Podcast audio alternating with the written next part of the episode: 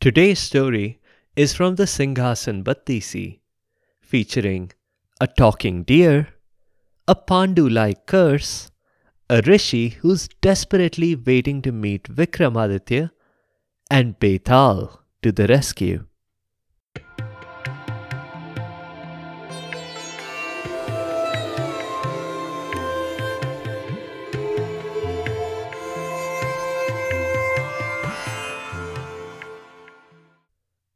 Welcome to Stories from India. This is a podcast that will take you on a journey through the rich mythology, folklore, and history of the Indian subcontinent. I am Narad Muni, the celestial storyteller and the original Time Lord. With my ability to travel through space and time, I can bring you exciting and fascinating stories from the past the present, and the future. From the epic tales of the Mahabharata and Ramayana to the folk tales of the Panchatantra and the stories of Akbar Birbal and Tenali Raman, I have a story for every occasion. The purpose of the stories is neither to pass judgment nor to indoctrinate. My goal is only to share these stories with people who may not have heard them before, and to make them more entertaining for those who have. In this episode, we are back to the Singhasan Battisi by popular demand. The Singhasan Battisi is a series of 32 stories, all featuring the throne of King Vikram Aditya. Singhasan means throne and Battisi means 32 of something. In this case, the 32 things they are referring to are stories or storytellers, because each of the 32 stories is told by a different storyteller. So far, we have done three Singhasan Battisi episodes. The first was in episode 124, which had the framing narrative and then we did a couple of stories in episode 136 and episode 164.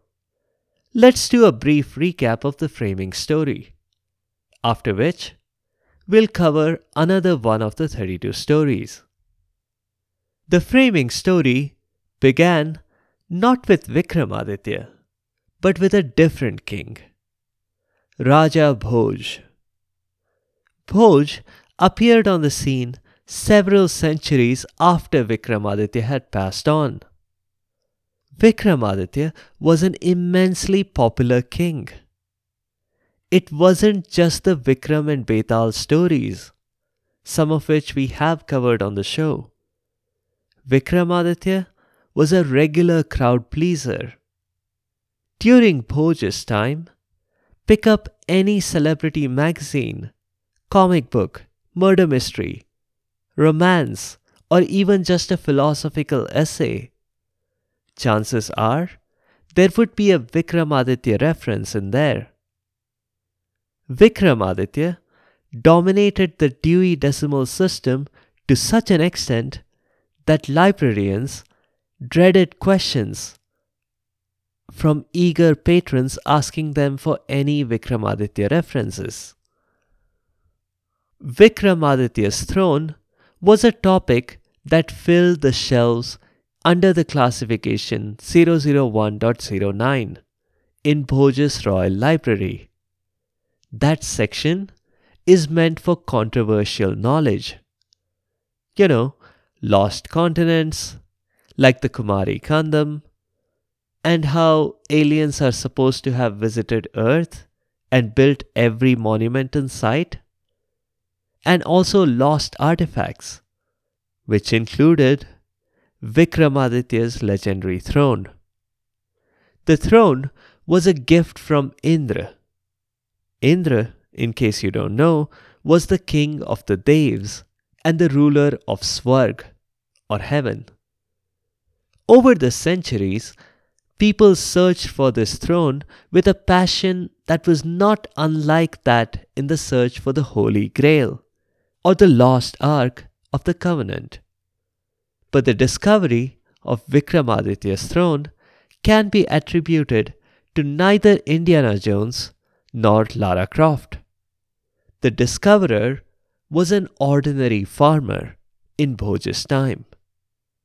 Raja Bhoj observed that the farmer's behavior suddenly changed when he was in the vicinity of a particular hill. So Bhoj had this strange, mind altering hill dug up. And that's where the throne was found. Looking at the throne set off a bunch of new ideas in Bhoj's head. He had been a good king, but an average one so far. Now, by sitting on Vikramaditya's throne, he might inherit some of its powers, and he might become a famous king himself, perhaps even more famous than Vikramaditya. Bhoj's people cleaned the throne and prepared it for him. And because, for some reason, they couldn't manage to move the throne, they just ended up building an entire palace around it. Even average kings were very rich in those days. So spending all that taxpayer money on a new palace was not really a problem. Bhoj's architects and builders had done a terrific job, as you might expect from people who were promised a blank check. And I don't mean that the entire check was blank. It was a signed blank check. An unsigned blank check might not have motivated the builders to do their best. Anyway, these builders had constructed a stairway with 32 steps leading up to the throne. They chose 32 because they noticed that the throne had 32 Apsara idols on its sides. It was a really good thing that they chose that because it makes it easy for us to track the stories. When Bhoj took a step towards the throne, to everyone's surprise, one of the idols flew out of its spot. It hovered in the air near Bhoj and presented him with a challenge. He could sit on the throne, but only if he felt that he was worthy of it. The idol told him a story and asked him a true false question. Bhoj needed to provide a sincere reply. That was absolutely necessary. The Apsara idol had an AI powered lie detection module, so she could be sure whether or not he was telling the truth. The idol narrated a story and asked the king a question. Bhoj answered and the idol flew away because Bhoj's answer did not match Vikramaditya's action.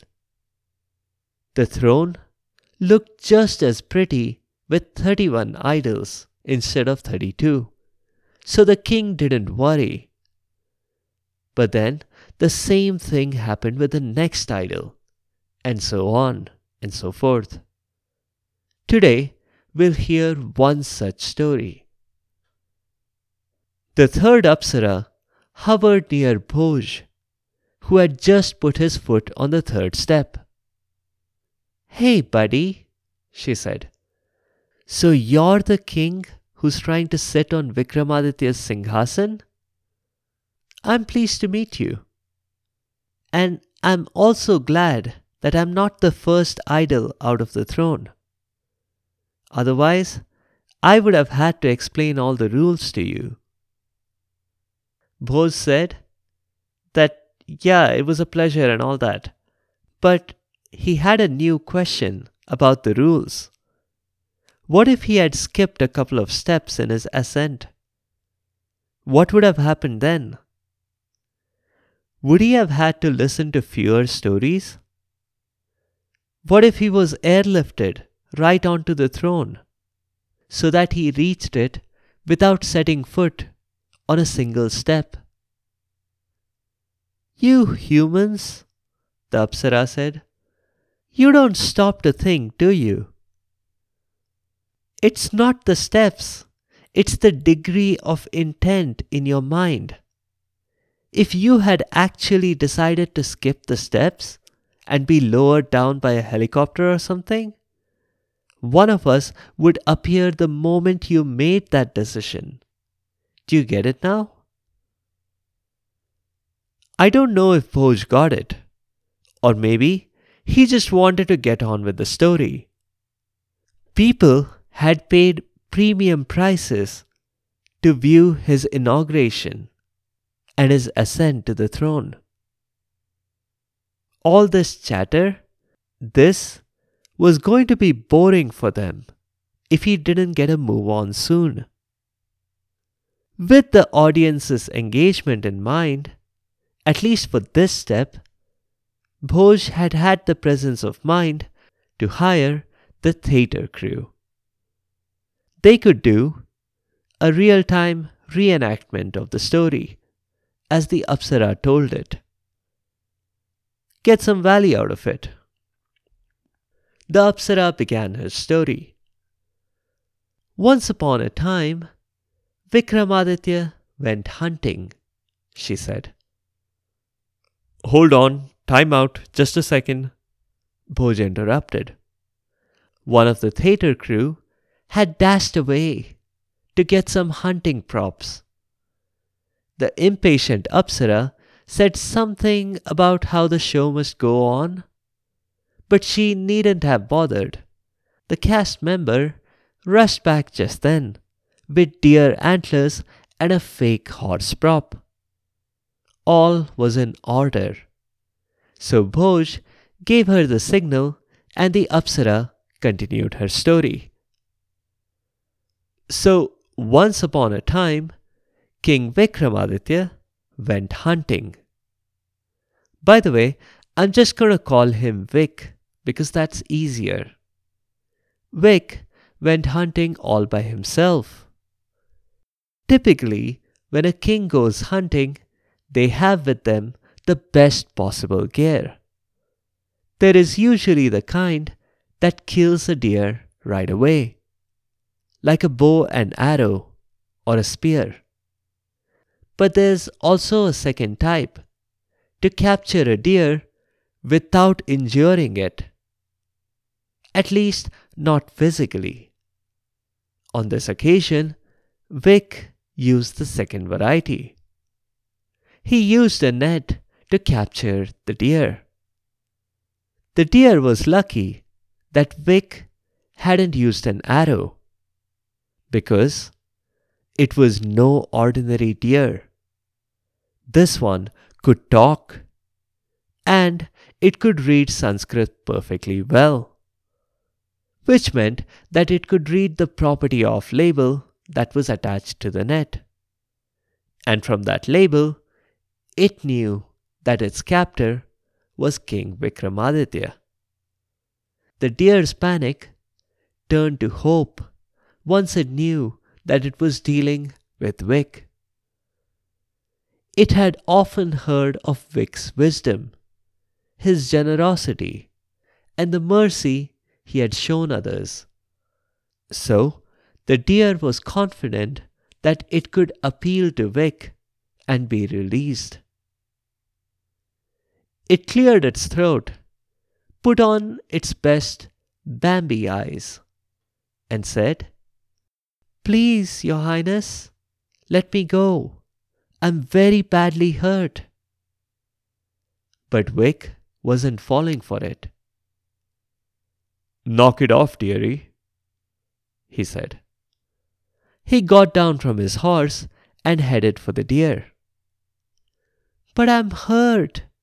I'm injured. Very badly. The deer fake sobbed. Nonsense, said Vic. I was more wounded the last time I cut my toenails. The deer sighed and said, Fine. But hey, look, I'm a talking deer. Bet you never talked to a deer before. At least hear my story, please. Vic realized that the last bit was true. He had heard other animals talk, but not a deer. All right, I'll bite. Tell me more. I'm not really a deer, the deer began. No, you definitely are. Want me to get you a mirror? Vic interrupted, helpfully. No, no, no, the deer said. What I mean is, I'm just trapped in the wrong body. My species was assigned human at birth, and that's how I identify.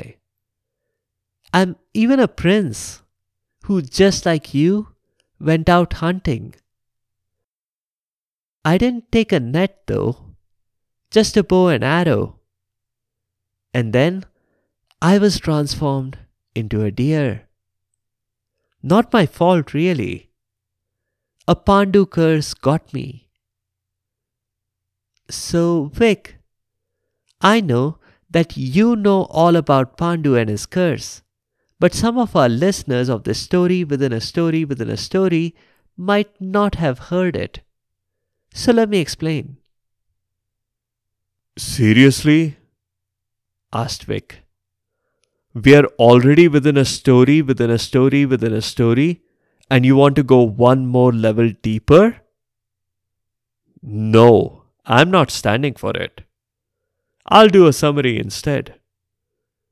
So, you see, Pandu was a king in the Mahabharata, which is one of the great epics in Indian mythology. You'll find links to it in the show notes. Anyway, once when Pandu was out hunting, he accidentally shot a rishi, or a wise man, mistaking him for a deer. The rishi cursed him. Pandu had a very short life after that. It's possible to claim that all of the rest of the Mahabharata would not have happened if not for this Pandu curse. All because of one bad aim. Is that what you're referring to, dear? Yes, that is exactly what the deer had been referring to. Also, the deer had a name. He was called Banvarsen. It was awkward to keep calling him by the name of his species. How would Vic like it if Banvarsen kept calling him human instead of by his name? Banvarsen went on to explain that his mistake was similar to Pandu's, but not as severe. He had done only half of what Pandu had. Banvarsen hadn't actually killed the rishi, but he had merely disturbed his prayers. The rishi had transformed him into a deer as a punishment. And unlike Pandu's curse, Banvarsen's punishment could be broken. All that Banvarsen needed to do was to present the noblest soul in the world before the rishi and to hurry up and get a move on if possible. Because the lifespan of a deer is only 4 to 5 years. Banvarsen did get a move on. He checked with annoyed librarians who confirmed that the noble soul he was seeking was in fact Vikramaditya. And Banvarsen was wandering about with a map looking for Vikramaditya's kingdom, when, as fate would have it, he was promptly caught in this net by Vic. If Vic didn't believe him, he could check his library card and the map. But after that, could Vic please go with him to the Rishi so that Banvarsen could turn back into the human prince that he was. Vic said, Why not? And so the two of them sought out the Rishi who had put the curse on Banvarsen. They found the Rishi quickly enough. He was hanging upside down from a nearby tree, praying. Choosing to go with Banvarsen might seem a little rash on Vic's part. The Rishi was capricious enough to put a curse on a royal just because their hunting had disturbed him. Imagine what the Rishi might do if Vic's presence disturbed him. But Vic's risk taking paid off. The Rishi did not curse him. In fact, he hopped down cheerfully from the tree and shook Vic's hand. Your Highness, it's such a pleasure to see you. I'm a huge, huge fan. I've been cursing everyone I can, hoping that one of them will bring you here to me. That's fine, jolly old chap. But you can see that it's not a great idea to do that, right? All these innocent lives you're ruining. But this was totally worth it, the Rishi said. I got to meet you. You're a legend, Vic. All those stories with you and the Betal. Say, can I meet the Betal too? In case some of you don't know what Betal means, a Betal is a reanimated corpse. It has been loosely translated as vampire by some Europeans who had an incomplete understanding of the full spectrum of creatures in Indian mythology. You might say that the term zombie is closer, except that Betals could also talk lucidly, and they could fly. All they did mostly was to hang down from trees like a bat. Anyway, back to Vic and his ardent fan. Maybe all this fanboying was a little bit annoying for someone who was as famous a celebrity as Vic was. So Vic politely deflected the question. The Betal keeps his own schedule. He's not like a genie, you know. I can't just rub a magic lamp and expect him to show up. Vic and the Rishi chatted for a bit, and finally they made a deal. Vic gave the Rishi a chain from around his neck. It was a necklace, custom made from exotic seashells. It had the Vikramaditya stamp on it. So the Rishi could proudly show it off to anyone and everyone he met. And in return, the Rishi lifted the curse on Banvarsen the deer, who now became Banvarsen the prince. The prince was grateful. Whoa! My arms and legs are all cramped from being stuck in a deer's body. By golly, it's great to be back in human form. Banvarsen and Vic thanked the rishi and departed. Vic had some parting advice for the rishi. The next time he needed an autograph or something, he should just go visit the person and ask them. Don't go about cursing people. The rishi readily agreed. As he waved them goodbye, the rishi also resolved to never wash the hand that he had just shaken with Vic's. Banvarsen thanked Vic again. The prince explained that he was happy that he could finally go back to his kingdom. It was a long walk from here by human standards. As a deer, he could have covered it in half the time. So Vic took pity on the prince and offered to drop him off at his home. Vic and Banvar soon took one of Vic's speedier chariots and reached Banvar kingdom in no time. Banvar was ecstatic to be back at the gates of his home. And the guards at the gate were also ecstatic to see him, but for all the wrong reasons.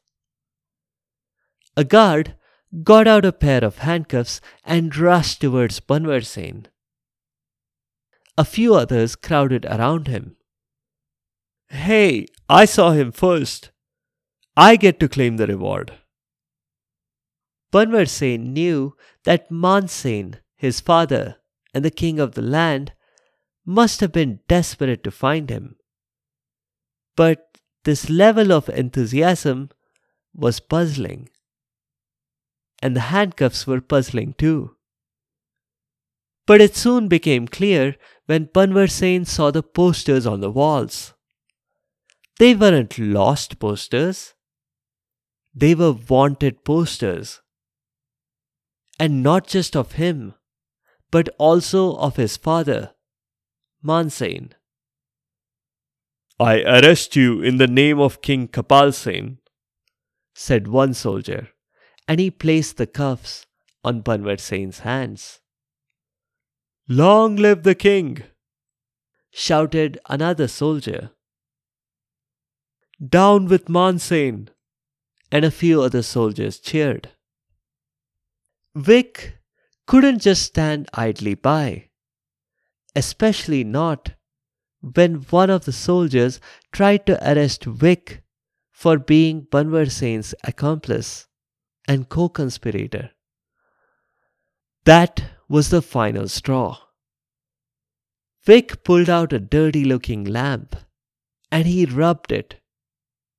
Instantly, the Betal appeared. Banvar seemed shocked that Vic hadn't been totally transparent with the Rishi about how he summoned the Betal. And the Betal's first reaction on seeing the lamp was to roll his eyes. I thought we agreed that we were going to change the way you call me. The lamp thing was fun once. Just once, as a party trick. You can't do that again and again. The Betal would have gone on, but he saw now that Vic was in clear and present danger, so he jumped in to help. The Betal was a corpse, already dead. The soldiers' swords had no effect on him. That is why he could resist them all. He fought all the guards by himself. Not just those at the gate, but those inside the palace too. And finally, the Betal defeated Kapalsen as well. Kapalsen was lying helpless on the floor.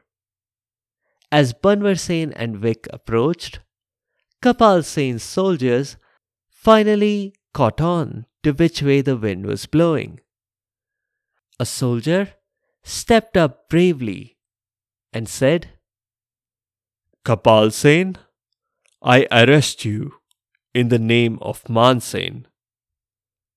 Down with Kapal cheered another soldier. Long live Mansen! Long live Banvar Sen! A few others said. The Apsara paused at this point and asked Bhoj her question. That's it. Mansen came back from hiding. Father and son were reunited, and they ruled over that kingdom. And Vic became an important trading partner after that. So tell me, Bhoj, would you have done what Vic did? Bhoj knew the answer was a hard no. There's no way Bhoj would have agreed to let the deer go. A talking deer? He would have wanted to set up a circus tent right there to show off the deer for a hundred rupees per person. Maybe children 12 and under could be free. But that was besides the point. Bhoj certainly wouldn't have gone with Banvar Sen looking for a rishi who seemed to be waiting for opportunities to curse any king or prince out hunting in his woods. And even if Bhoj had done that for some reason, he wouldn't then have gone on to help Banvar Sen with his coup. Bhoj would have decided not to interfere in the internal affairs of another kingdom. If Bhoj had had the Betal at his command, he certainly wouldn't have summoned it for a trifling misunderstanding. Bhoj sighed as he saw that the Apsara had already flown away. She had evidently detected his answer before he even said it. Maybe he just didn't have an appetite for risk, he thought. Like, could he really have set a venomous scorpion on his brother in order to become king? No way. He looked at his theatre crew, who were exhausted from their live reenactment. Nice work, people. Take five, he told them. At least the inauguration audience was engaged. Something was going right. Another opportunity lost. He was three stories down, but he still had 29 chances left to prove himself worthy of Vic's legacy. He'd get there, he thought his stories wouldn't be called the Singhasan Battisi if he didn't actually hear all 32 stories. That's it for this time. Previous Singhasan Battisi stories are linked on the show notes and on the site sfipodcast.com. Check them out. We had started the Singhasan Battisi with Raja Bhoj's backstory in episode 124. A couple of previous stories include episode 136 and episode 164. The throne was made by King Indra, gifted to Vikramaditya. It augmented many of the king's powers. But Vic was smart in applying logic in solving a series of problems he had faced earlier in his career. Those problems were really case studies posed to him by a Betal whom he was trying to capture. In the next episode, we'll do a folk tale from Bengal. It's a story about an amazing parrot that knows everything.